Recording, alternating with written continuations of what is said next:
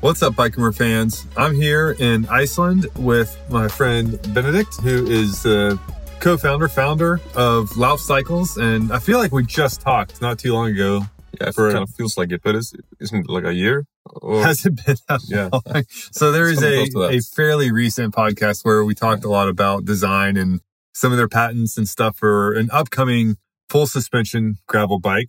Yep. and then you brought sometime. us yeah sometime uh, we're going to talk about that because it's actually pretty fascinating as to why it's taking so long but uh, in the meantime you took some of what you had learned brought us over Yep. to iceland to show off another new gravel bike Yep. tell me about that one like nutshell version what are we going to talk about Yeah, I mean, yeah, as you were like saying there, this bike we're coming out with now, uh, Lauf Seigla, it, it's it's in some ways it's like a byproduct basically of, of like this is what happened in the development process of the rear suspension bike, and actually this bike happens to have some of that rear suspension or like some rear suspension, not that rear suspension, but but rear suspension.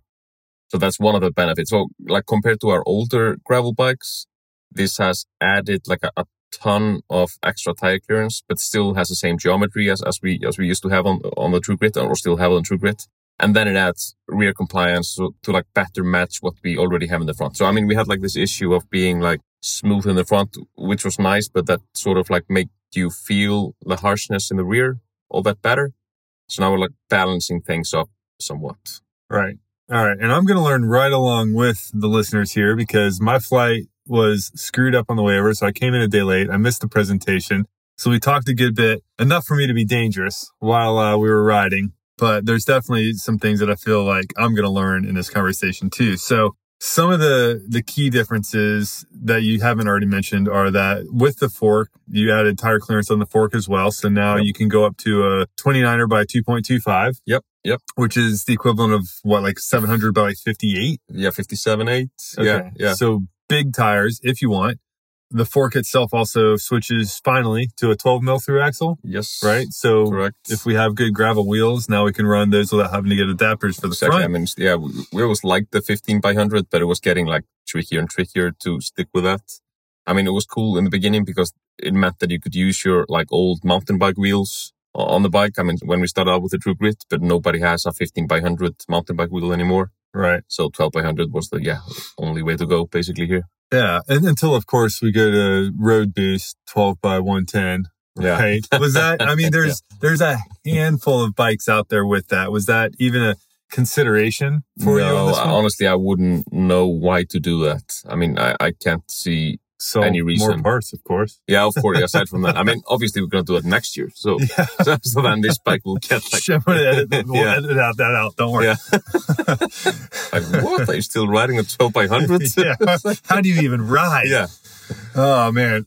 Okay, so fork, different axle, but otherwise same geometry, same travel, which is 30 mil Yep. total, right? But most of the time we're probably getting like 15. Yeah, and I mean, you you start touching the the bump stops, like the the, the bump stops that have, like- have like a pretty like rapid ramp up in them.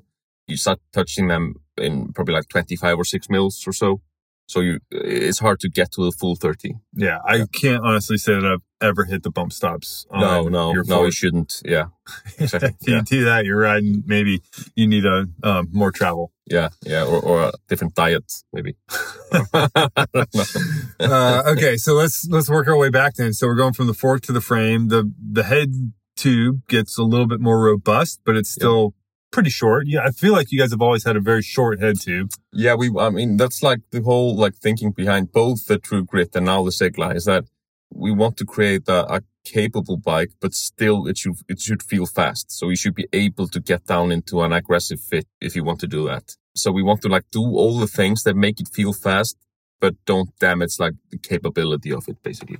And and one of those things is, is keeping the stack fairly low. Right. And this bike has more or less exactly the same fit as a True Grit. So just to fit the tires, we, we obviously had to make the fork a touch longer, but we compensate almost entirely by, by shortening the head tube. So like the resulting fit is like three millimeters taller than, Hmm. than what we had on the True Grit. Okay, so you actually did make the head tube shorter. on yeah, a touch. Yeah, but but it, it, it's chunkier. It's it's steeper. yeah. Well, it, it blends into the crown of the fork better, I think, visually. Yeah. Yeah, yeah, So- I think so too. Yeah, Were you able to make the crown of the fork any thinner then to take Yes. some of that off or Yeah, so offset some of that like- height gain there? exactly. So we we do did like everything we could basically to to maintain what we had in True Grit, but still fit wider tires, and that meant like s- slim the crown a little bit, shortening the head tube a little bit, and then lengthening the fork a little bit as well. So all these things together uh, make for the tire clearance for like yeah 58 millimeter tire basically. Right on. All right. So all that. Let's start moving back because the the bike it looks like a Lauf, like you can kind of tell, but Yeah. definitely the aesthetics get quite a bit different as you move back. The top tube gets a lot flatter, Yep. and there's a functional reason for that too. So it, when it hits the seat tube, instead of then going straight into the chain stays with a, a pretty broad, I don't know what you called it, but like a yoke on the old seat stays. Sorry, yeah, not like top of stays. the top of the seat stays where it meets uh, yeah seat Yeah. tube. Yeah, So now the seat stays are dropped a good. Well, I guess it's size dependent, but like on the on the medium we were on here. Yeah, I mean yeah, It's what, it's dropped three inches quite a, below, quite a. Can't remember, but probably a bit more. I think, yeah. And it, and it's yeah, like you're saying. I mean, it's done for a reason. So this is done to get rear compliance into the bike, and then also what is gonna like strike you when you see one first is that the C tube angle is different. So uh, yeah, it isn't different. It looks different. Well, it isn't. So the thing is, we've offset it forward uh, a little bit. So now, if you like draw a straight line from the seat post, it, it doesn't go into the center of the bottom bracket anymore. So it wouldn't be UCI legal actually. Oh, really? Uh, That's which, the rule, huh? Yeah, yeah, that's the rule. Yeah, but obviously, I mean, that doesn't matter for us. Obviously, it's not a UCI bike. Until they take over gravel. Yeah, until they do that. uh, so we, uh, yeah, so we offset it, uh, but then to counter that, we tilt it back. So you end up more or less in the same spot. So on the medium, you end basically in, in yeah, exactly the same spot. But what we get out of it is, is yeah, one more tire clearance because you push the seat tube out of the way.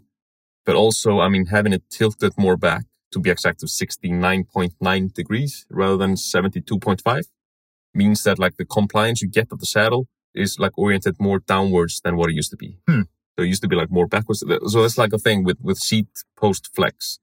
You always get like a certain amount of like, of let's say funk with your like comfort added. And the funk being like the rearward action. And you can't have too much of that What do with you your call it? downward. Funk? It's- It gets funky. Yeah. That's the technical yeah, term. it's, a, it's a very technical, yeah, it's an engineering P term. H U N K. Yeah. yeah. So I mean, yeah. So like the reach to the handlebar would get all weird and all that. Essentially, what this whole arrangement does is that when you put like weight on the saddle, if you get yeah weight under the rear tire, that force is like channeled through the seat stay into like a, a almost like a central portion of the seat tube, which in turns like bends the seat tube slightly.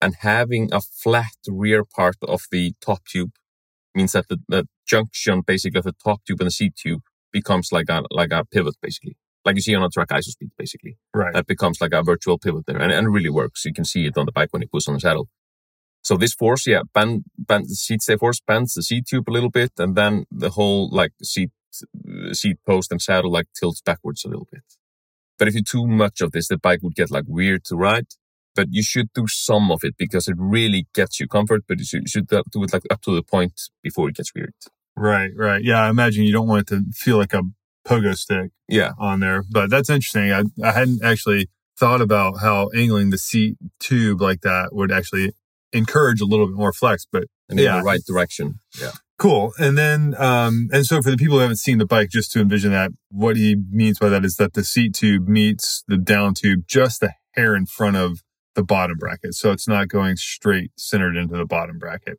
Speaking of bottom bracket, you guys stuck with a BSA. normal BSA, but Yeah. pushed it out the 73 mil wide shell, right? Yeah, so it's what you we would get on a mountain bike basically. It didn't mean that we went for mountain bike cranks because we want to retain like the rolled feel of the of the paddling on it. So so it still has rolled cranks, but only like with a five millimeters longer axle. Right. It's like a and, and only SRAM. And that's because SRAM was the only ones making a normal, I guess GXP for them, but for practical purposes, a 24 millimeter. oh, it's, a, it's a dub. It's a dub. Oh, it is a yeah, dub. it's a Oh, dub, wow. Okay. It looked really small. Yeah, yeah, it's a dub. So they actually, so this is something, I don't know if they've released it yet, but it's like basically on our first batch of, of the Seigla, we'll probably have the first batch of their wide axle force and red. And I don't know if they made them specifically for us, but but it was definitely a help, I think, in their decision making to like yeah introduce that SKU basically in their system Nice. because it didn't make them. And we we asked them for these cranks for this bike, uh, and obviously it was like a it was like a win win probably situation because like we would love to have these cranks because they really make the bike and and it, it fits perfectly what we're going for here.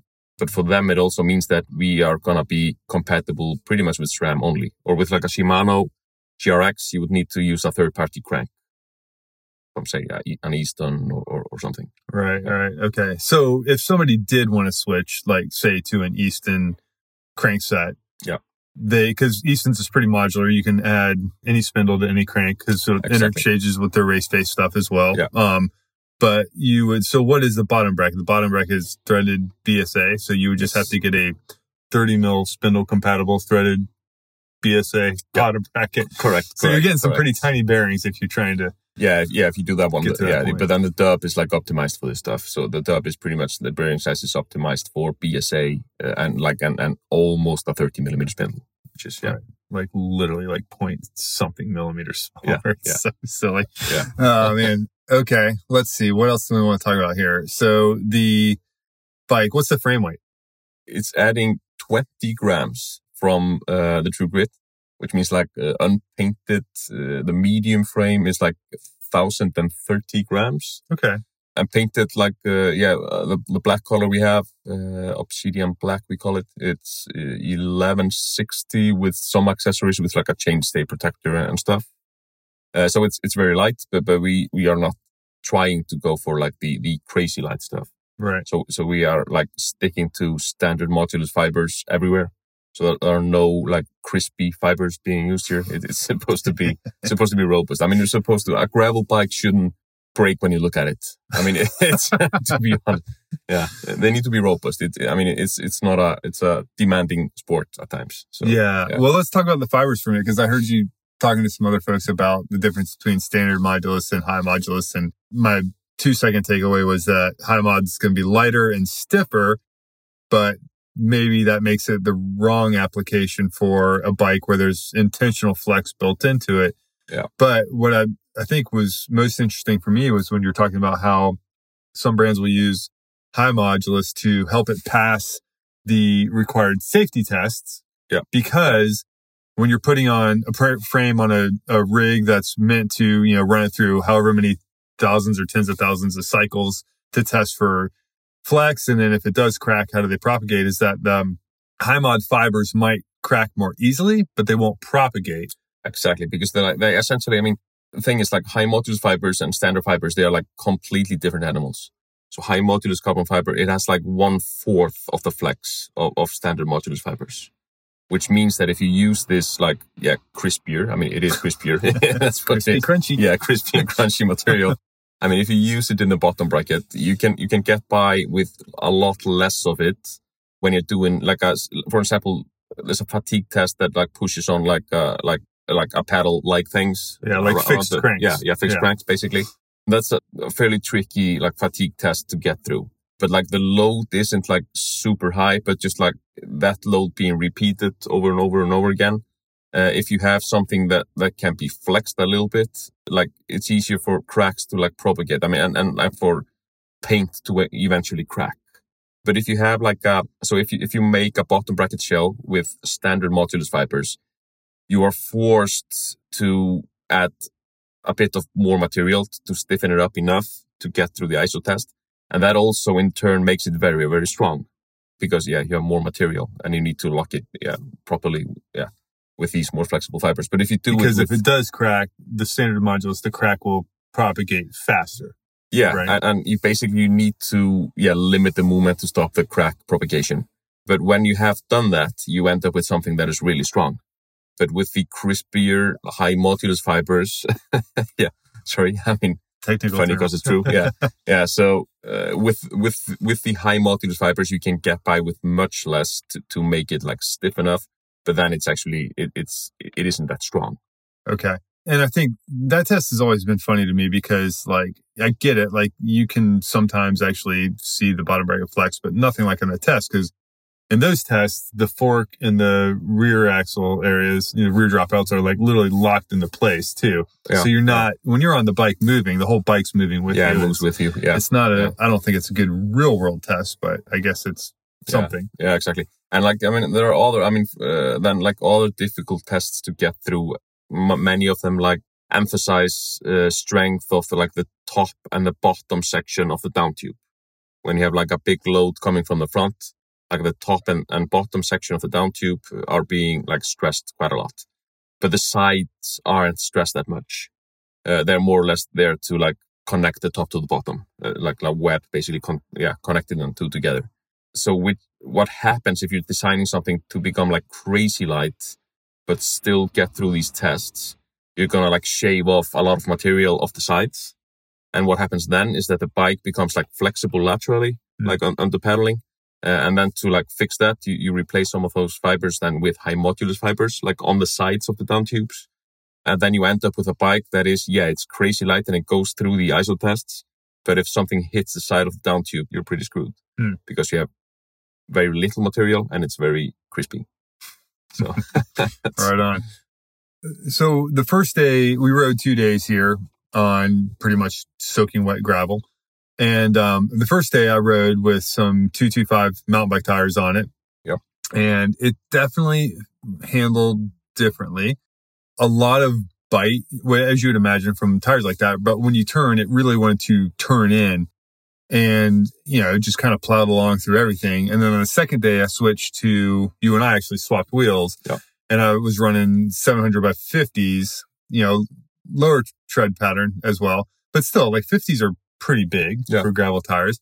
But man, it was like literally like riding a different bike. yeah, it is. It is. It is. It was almost like going from a fat bike to a mountain bike. Yeah, it feels like and that. yeah. what's like, why is that? Because the tires, I mean, you know, they weren't that much bigger, but it just i mean at that point i mean it's always like to the power of two basically with the width. I mean just like when you get to like 58 millimeters i mean yeah it's just it's just so much bigger. And and plus i mean as you said the- thread on it was slightly coarser as well.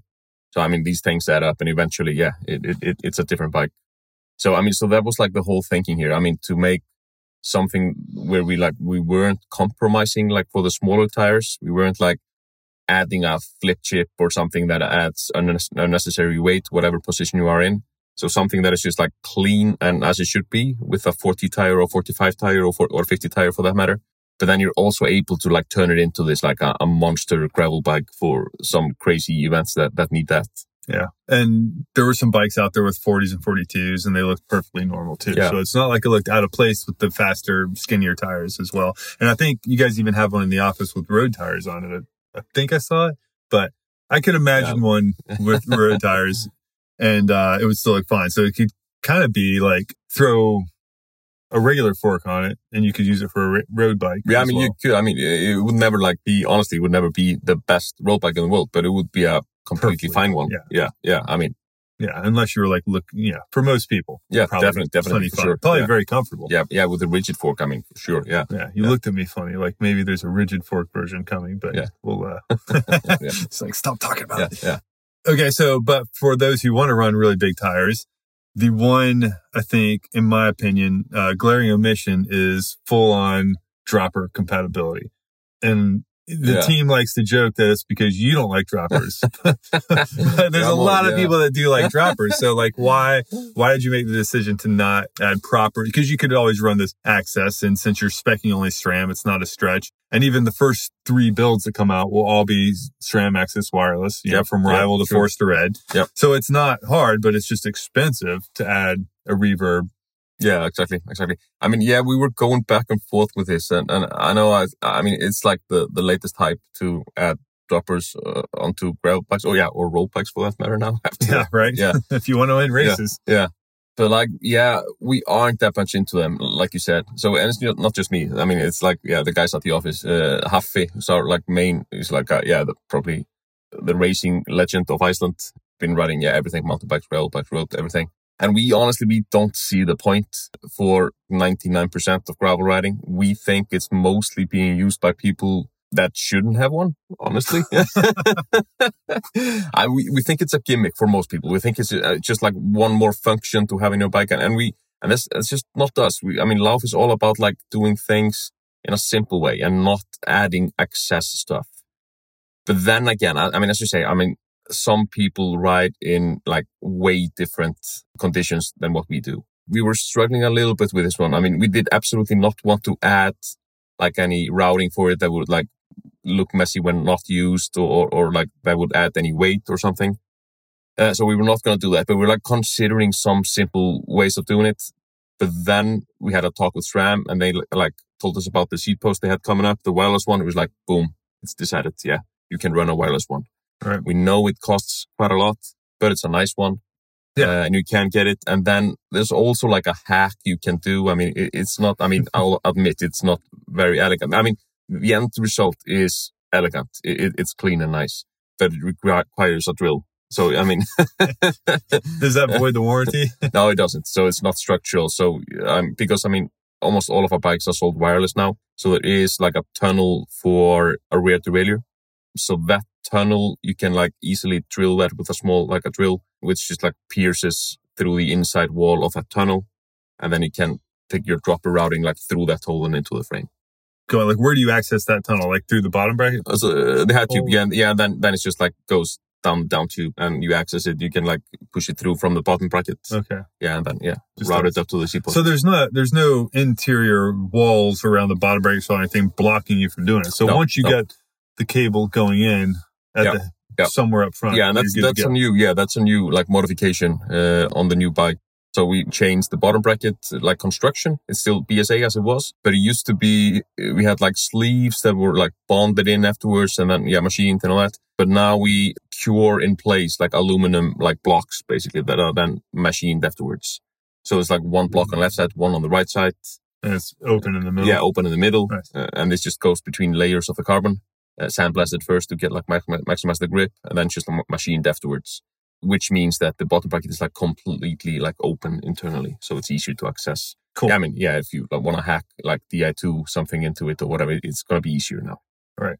Nice. I can see your lawyers listening to this Yeah. thinking, oh my God, don't ever say that again. Drilling holes. Uh, but there's, I mean, there's a cable port at the top for the rear brake hose. Is there not quite enough room to just have another hole in there? Or is that you drill the hole into that and then feed a dropper hose to? Or I mean, another hole.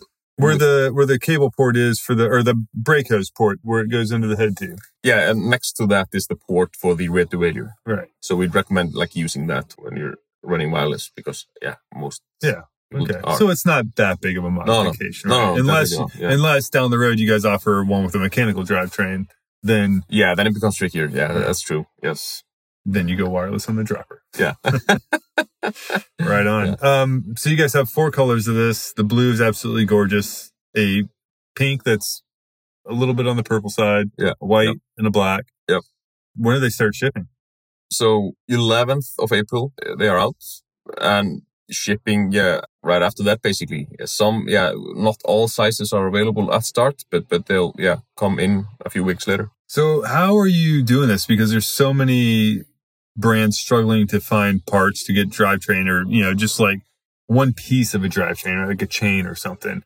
And yet you guys are launching a new bike and you're going to have multiple models out of the gate. What's, what was your secret? Just plan ahead.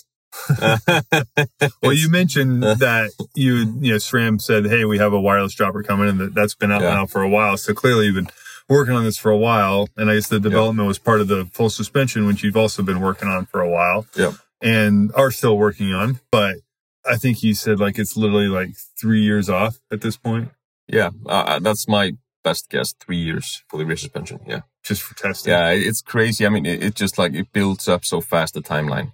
So even though we have something that is very much rideable now, we need to make one more iteration of it to tweak some details. And that will take probably nine months or so to get that ready. And then we need to like test that properly for several months. And then chances are we're going to need to make another iteration uh, and then test that. And these iterations are full carbon molds. Like at Yeah, this point, you're exactly. going to, It's like it's like making a new bike every time, design a new bike every time. It's a little tricky because I mean, obviously, it's something that hasn't been done before, so we cannot just like copy and paste things. So we need to like figure a lot of stuff out and make sure it like holds up properly. Yeah. Yeah, that's a good idea. Yeah. right on. All right. Well, thank you very much for your time. I appreciate it. And I appreciate Thank the you. trip out to Iceland to ride with you guys. Always a pleasure. Thank you. Pleasure was ours. Thanks for tuning in. If you like this interview and you want more great chats with the people behind the brands and products that we ride every day, hit that subscribe button. And if you have a second, leave us a rating and review. That helps us reach more riders around the world and continue to attract top guests. For a list of all of our episodes or to suggest a guest for a future episode, head over to bikerumor.com slash podcast. In the meantime, you can catch all the latest news on bikerumor.com or follow us on social. We are at Bike Rumor on all the things. Until next time, stay safe out there and keep the rubber side down.